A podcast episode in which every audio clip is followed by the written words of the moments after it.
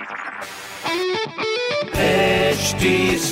Cast आप सुन रहे हैं एच डी स्मार्ट कास्ट और ये है लाइव हिंदुस्तान प्रोडक्शन हाय, मैं हूँ फीवर आरजे शेबा और आप सुन रहे हैं लखनऊ स्मार्ट न्यूज़ और इस हफ़्ते मैं ही दूँगी अपने शहर लखनऊ की कुछ ज़रूरी खबरें। सबसे पहली खबर यह है कि लखनऊ से प्रयागराज के बीच में बंद चल रही स्पेशल ट्रेन तेईस मार्च से फिर से चलने लगेंगी। होली पर बढ़ते पैसेंजर्स को देखते हुए ये नॉर्दर्न रेलवे ने इस चीज़ का फैसला लिया है।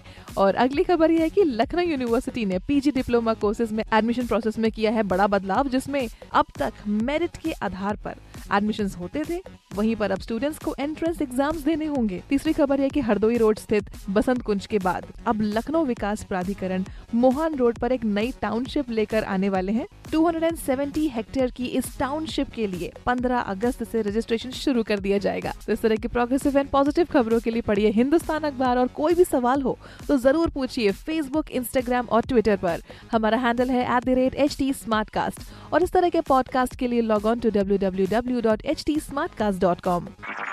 आप सुन रहे हैं एच डी स्मार्ट कास्ट और ये था live Hindustan production HD Smartcast.